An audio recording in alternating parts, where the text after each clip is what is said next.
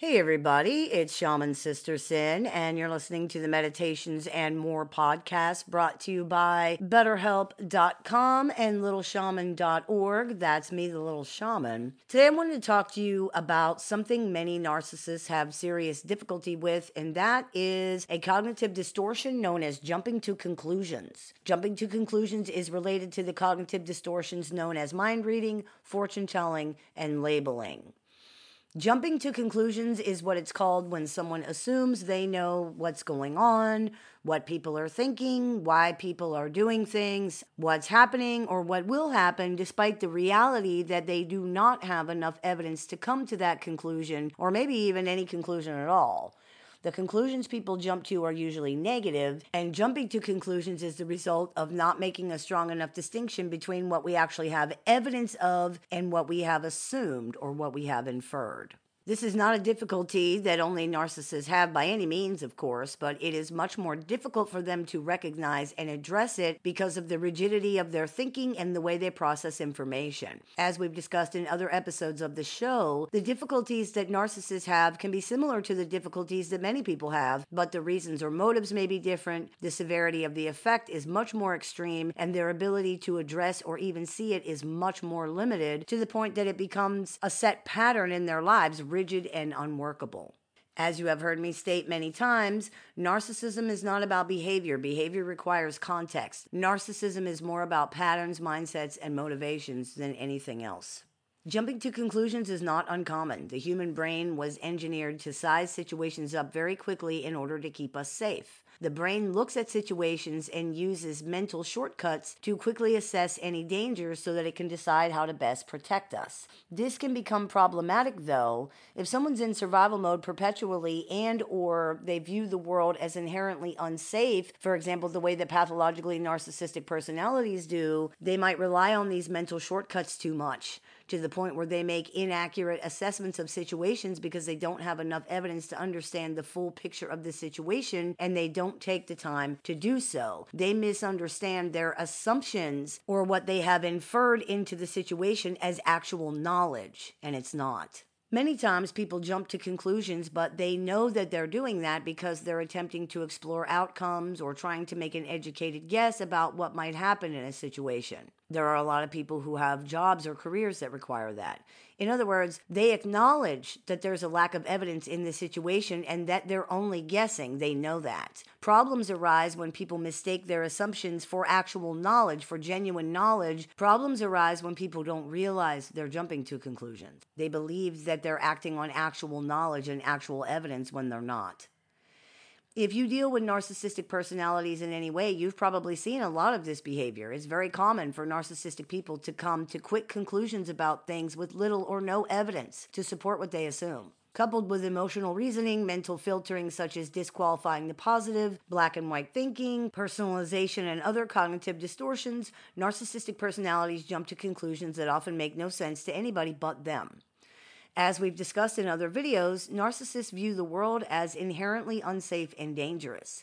This idea not only perpetuates but is reinforced by their constant misreading of situations and their inability to integrate contradictory information into their perception. It's a vicious cycle, it's a broken feedback loop, and it's very difficult to deal with because they're sure that they've made the correct assessment of the situation all the evidence is interpreted according to a conclusion instead of being used to create the conclusion. Evidence that contradicts the conclusion is dismissed as meaningless or interpreted so as to support the conclusion rather than being objectively evaluated. For example, the narcissist in your life is sure they know how you feel or what you're going to say. Then, when you contradict them, they accuse you of lying. They will not accept or even entertain the idea that they could be wrong, and legitimately, they don't believe you anyway. From their perspective and through their perception, their assumption makes sense. Therefore, they're not wrong, you're lying.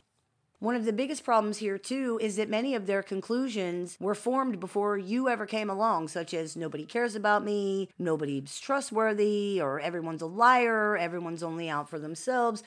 This works in conjunction with other cognitive distortions that involve overgeneralization, such as global labeling, which is the extreme generalization of things and situations. Rather than evaluate people individually or view situations objectively, Narcissists assess everything according to these pre existing conclusions, and of course, they find evidence to prove their pre existing conclusions because they interpret everything according to those pre existing conclusions. It's a broken feedback loop, it doesn't work correctly. The rigidity, longevity, and consistency of these conclusions, as well as the inability to integrate new or contradictory information and their belief that their assumptions are facts, makes changing these conclusions or even evaluating them objectively very difficult for narcissists. Though they don't necessarily realize it, these personalities are simply looking for evidence that proves what they have already decided is true, rather than using evidence to come to a decision or to a conclusion. This backwards way of operating is extremely hard to address because, as far as they can see it, they have evidence that what they have concluded is correct. For them, looking at things differently or evaluating contradictory evidence is pointless because these things are unrelated to their conclusion and therefore to the situation. They don't matter. And they also prove the conclusion somehow. At worst, it is seen as an attempt to get them to ignore the evidence that they believe does prove their conclusion. That's the only evidence that carries weight to them, and it doesn't matter how much of it there is or isn't. It's a little bit like them saying, There are only going to be black buttons in this box. Then you look and you say, Actually, there's a lot of white buttons too, though. And they say, That doesn't matter. Look how many black ones there are. They are the only ones that matter. They're the only ones I'm counting. The white buttons don't matter and they don't prove the narcissist conclusion wrong in any way. After all, we're not talking about white buttons, we're talking about black ones. They assumed that there would be black buttons, there were black buttons. Conclusion proven, right? Case closed. This absurdity is the type of thinking you're dealing with when you try to show narcissists that they don't really have the evidence they need to come to their conclusions. They just don't see it that way, and they're not going to you run into insanity like, you put white buttons in the box just so I would be wrong. Or torturous situations like sitting there watching them count all those hundreds of buttons in the box to prove that there are indeed more black ones, just for them to say that somehow it's wrong or it doesn't matter if they happen to be incorrect. It's useless.